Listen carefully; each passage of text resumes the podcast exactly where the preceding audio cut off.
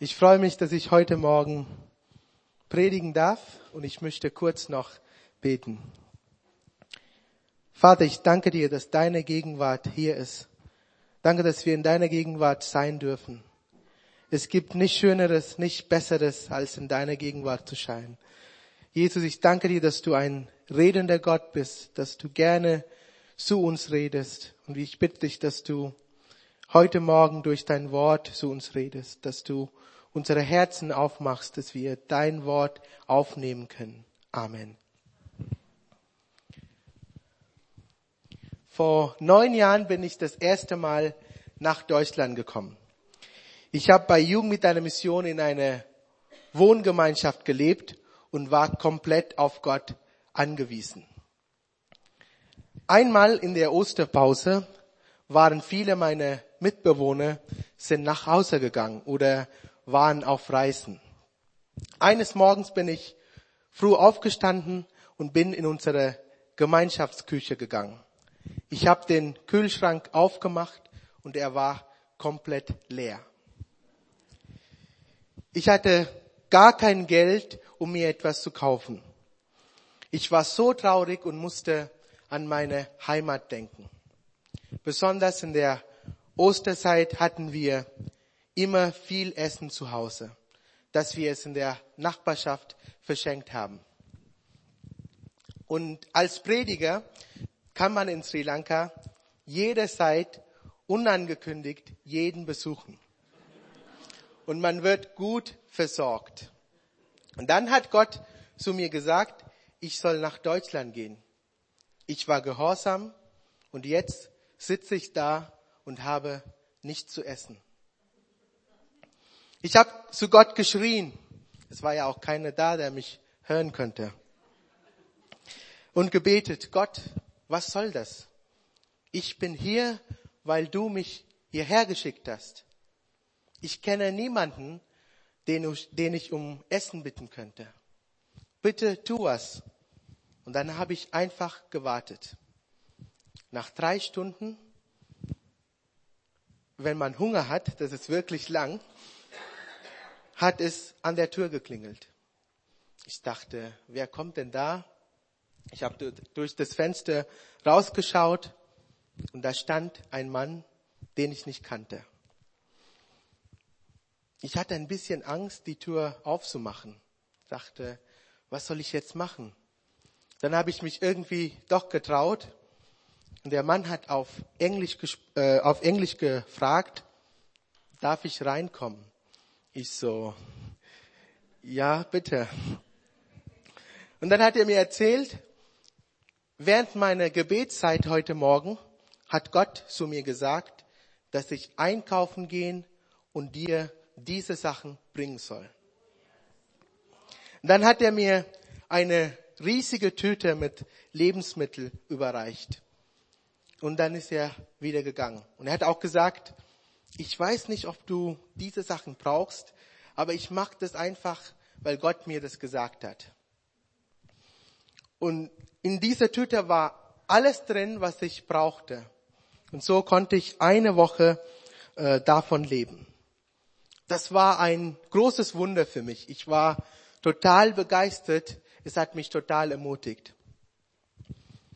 Auch der Bäcker in dem Dorf, wo wir gewohnt haben, hat oft das Gebäck und Brot an Jotmem verschenkt.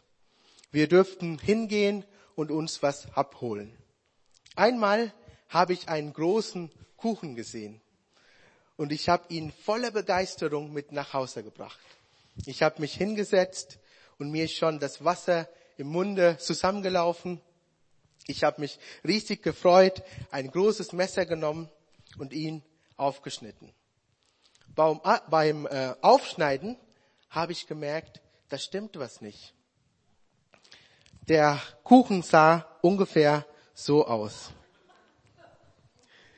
Dann habe ich gemerkt, das ist doch kein Kuchen, das ist Brot. Ihr müsst wissen, in Sri Lanka haben wir nur eine Sorte Brot. Alles, was rund und braun ist, ist Kuchen. Später habe ich gelernt, dass Deutschland das, das Land des Brotes ist. Dass es hier über 300 Sorten Brot gibt. Unglaublich. Brot ist sehr beliebt in Deutschland. Manche essen es zum Frühstück, manche essen es zum Abend und manche essen es den ganzen Tag. Nicht nur bei den Deutschen ist Brot ein Grundnahrungsmittel, auch in Palästina zur Zeit Jesu wurde jeden Tag Brot gegessen. Das Brot war damals noch viel wichtiger als heute. Ohne Brot ist man einfach verhungert. Wenn man damals gefragt hätte, wofür arbeitest du, dann hätten die Menschen ohne nachzudenken gesagt, damit ich morgen Brot habe.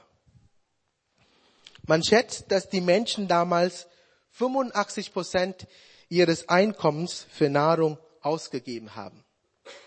Wir Deutschen dagegen geben nur 10 Prozent unseres Einkommens für das Essen aus. Das längste Kapitel im Neuen Testament ist Johannes 6. Und habt ihr eine Idee, eine Ahnung, worum es in diesem Kapitel geht? Es geht ganze Zeit um Brot. Zuerst versorgt Jesus tausend Menschen mit Brot, um eine Gelegenheit zu schaffen, um darüber zu reden, dass er wahre Brot des Lebens ist. Am Anfang des Kapitels gibt Jesus 5000 Männern und deren Familien Brot und Fisch zu essen. Das war ein großes Wunder. Die Menschen waren so begeistert, weil sie kostenlos verpflegt wurden. Sie waren so begeistert, dass sie auf die verrückte Idee kamen, Jesus zu ihrem Brotkönig zu machen. Dann hätten sie jeden Tag genug zu essen. Um sie loszuwerden, ist Jesus auf die andere Seite des Sees gegangen. Aber die Menschen suchten ihn überall, bis sie ihn finden und sie fragten ihn, Rabbi, wann bist du denn hierher gekommen? Aber Jesus antwortet nicht. Statt auf ihre Frage einzugehen, hinterfragt Jesus ihre Motive. Ich sage euch, ihr wollt bei mir sein, weil ich euch satt gemacht habe und nicht, weil ihr das Wunder gesehen habt. Ihr sollt euch um vergängliche Dinge wie Nahrung nicht solche Sorgen machen. Sucht stattdessen, was euch das ewige Leben führt, das der Menschensohn euch geben kann. Dazu hat Gott, der Vater, ihn gesandt. Am Tag zuvor hat Jesus die hungrigen Menschen satt gemacht. Er hat ihre Bedürfnisse gesehen und sie gestillt. Genauso will Gott uns auch versorgen, wenn wir in Not sind, wie das er auch bei mir gemacht hat. Er versorgt uns täglich mit allem, was wir brauchen. Er lehrt uns auch im Vater unser so zu beten. Unser tägliches Brot gib uns heute. Aber in diesem Gespräch macht er ganz deutlich, dass es um mehr geht. Er sagt, ich will nicht euer Brotkönig sein. Ich bin für mehr gekommen. Die Menschen haben das Zeichen zwar gesehen, aber nicht verstanden. Sie suchen nur den materiellen Segen. Aber Jesus will ewiges Leben geben. Auch wir denken viel darüber nach, wie wir unser Leben hier auf Erden sichern und gestalten können. Meist ist uns gar nicht bewusst, dass alles, wofür wir so hart arbeiten, vergänglich ist. Nahrung ist für uns heute kein großes Thema. Wir müssen keine Angst haben, dass morgen im Supermarkt kein Essen mehr verkauft wird. Hier in Deutschland ist eher ein seelischer Hunger zu spüren. Menschen hungern nach Anerkennung, Zugehörigkeit und Lebenssinn. Wir wollen angenommen und bestätigt werden.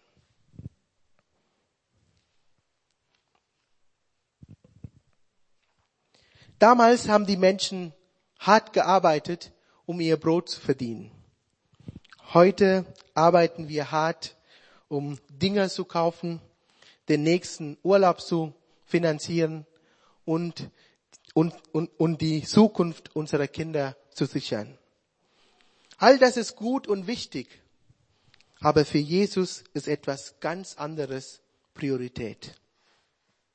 Er sagt, sucht stattdessen, was euch in das ewige Leben führt, das der Menschensohn euch schenken kann. Dazu hat Gott, der Vater, ihn gesandt. Jesus weist die Menschen darauf hin, dass das, was wirklich zählt im Leben, das ewige Leben ist. Damit Menschen das ewige Leben bekommen, hat Gott seinen Sohn in die Welt geschenkt. Sie erwiderten, was sollen wir denn nach dem Willen Gottes tun? Jesus erklärte, dies ist der Wille Gottes, dass ihr an den glaubt, den der gesandt hat. Sobald Jesus vom ewigen Leben spricht, fragen die Menschen, was sollen wir tun? Wie können wir das ewige Leben bekommen?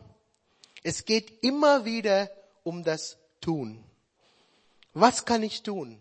Wie kann ich es mir verdienen? Bestimmt hast du auch mal gedacht, wenn ich das und das tue, dann wird Gott mit mir zufrieden sein. Dann wird er mich belohnen. Dann wird er meine Gebete erhören. Wir sind sehr leistungsorientiert geprägt. Wir denken, dass wir alles uns erarbeiten müssen. Vielleicht denkst du, wenn ich so und so viel in der Bibel lese, dann wird Gott mit mir zufrieden sein. Ich muss mehr beten, ich muss mehr leisten, ich muss mehr dienen. Aber diese Dinge werden dir kein ewiges Leben geben. Die Menschen fragen Jesus, was müssen wir denn tun, um uns das ewige Leben zu erarbeiten? Aber Jesus sagt, ihr müsst nichts tun. Gott will nur, dass ihr an mich glaubt. Sie antworteten in Vers 30, wenn du willst, dass wir an dich glauben, dann zeige uns ein Wunder. Was willst du für uns tun? Die Menschen haben schon vergessen, was Jesus gestern getan hat. Sie wollen ein neues Wunder. Sie wollen schon wieder Leistung. Dieses Mal soll Jesus etwas tun, etwas leisten. Und sie haben schon eine Idee, was er tun könnte. Sie sagen, er soll sie weiterhin mit Brot versorgen. So wie Mose das Volk in der Wüste mit Manna versorgt hat. Dann hätten sie jeden Tag Brot. Dann mussten sie nicht arbeiten. Dann, damit könnten sie 85 Prozent ihres Einkommens sperren, sparen. Sie haben immer noch nicht verstanden, worum es Jesus wirklich geht. Jesus sagt, ich bin das Brot des Lebens. Wer zu mir kommt, wird nie wieder hungern. Wer an mich glaubt, wird nie wieder Durst haben. Ich versichere euch, wer an mich glaubt, hat schon das ewige Leben. Ja, ich bin das Brot des Lebens. Jesus ist das Brot des Lebens. Er will uns eine Nahrung geben, die bleibt, die unseren inneren Hunger stillt.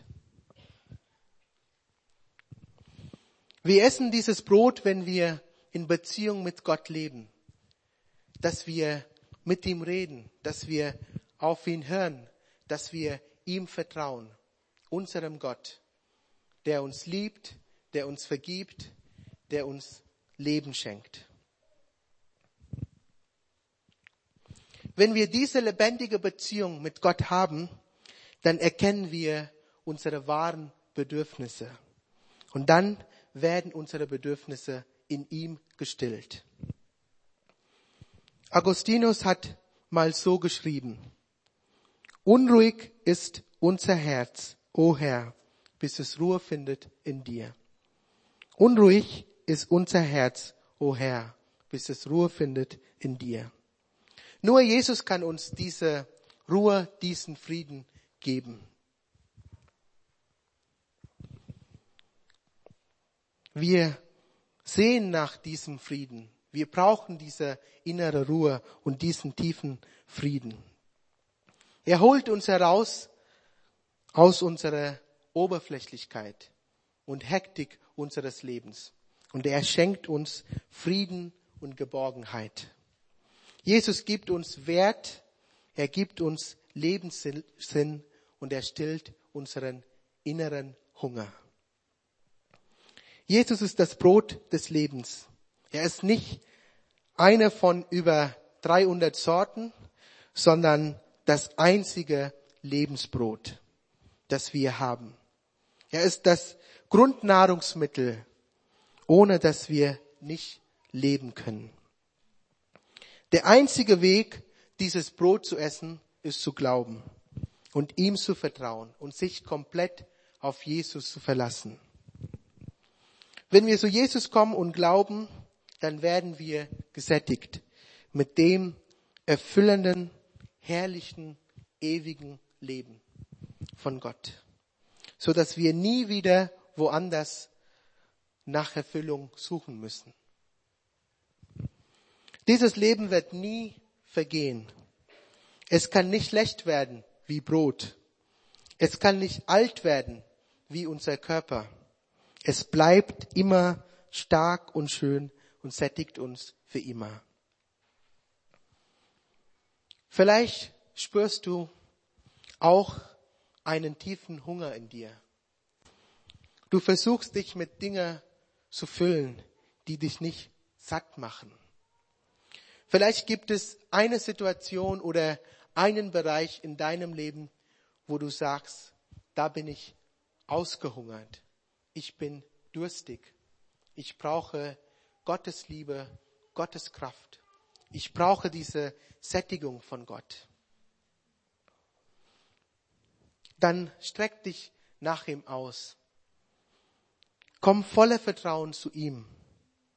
Er ruft uns in Jesaja 55.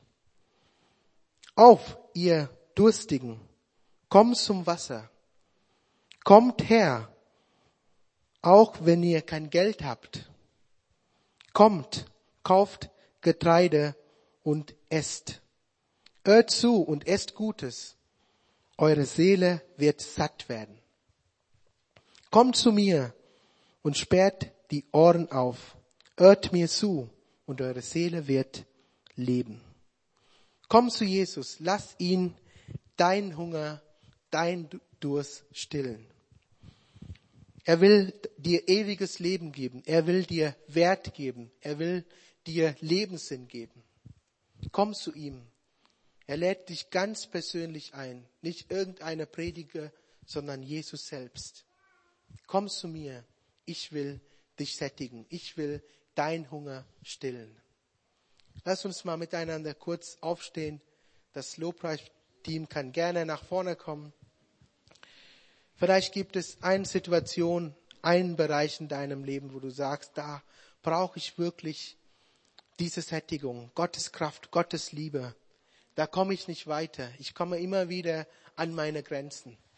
Ich bin ausgehungert. Dann lädt ihn ganz persönlich ein und sagt Gott, Gott, ich brauche dich. Komm in diese Situation hinein. Komm in diesem Bereich und sättige mich. Bring deine Situation vor Gott und bitte ihn, dass er dich satt macht. Er will dir heute Morgen die Füllung, die Füllung schenken. Er will dir Leben schenken. Er will dir Freude schenken. Er ist das wahre Leben. Er ist das wahre Brot des Lebens. Halleluja.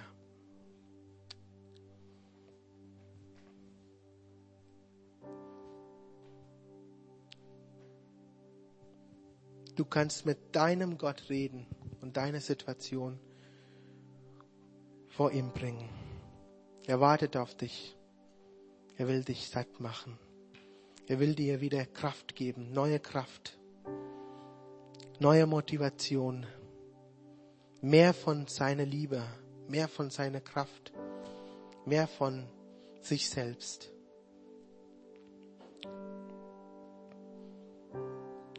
Jesus, ich danke dir, dass du hier bist, dass du uns siehst. Du siehst genau, wo wir stehen, was wir brauchen, wie es uns, uns wirklich geht. Vater, wir bitten dich, da wo wir ausgehungert sind, da wo wir deine Kraft brauchen, dass du hineinkommst mit deiner Kraft, mit deinem Licht, mit deiner Liebe, dass du die Situation veränderst in unserem Leben, da wo wir Veränderung brauchen. Segne jeden Einzelnen, jede Person, die hier ist. Danke, dass wir immer wieder zu dir kommen dürfen. Wir dürfen kommen, so wie wir sind. Du bist da und du willst uns Leben schenken, Kraft schenken. Im Namen Jesu. Amen.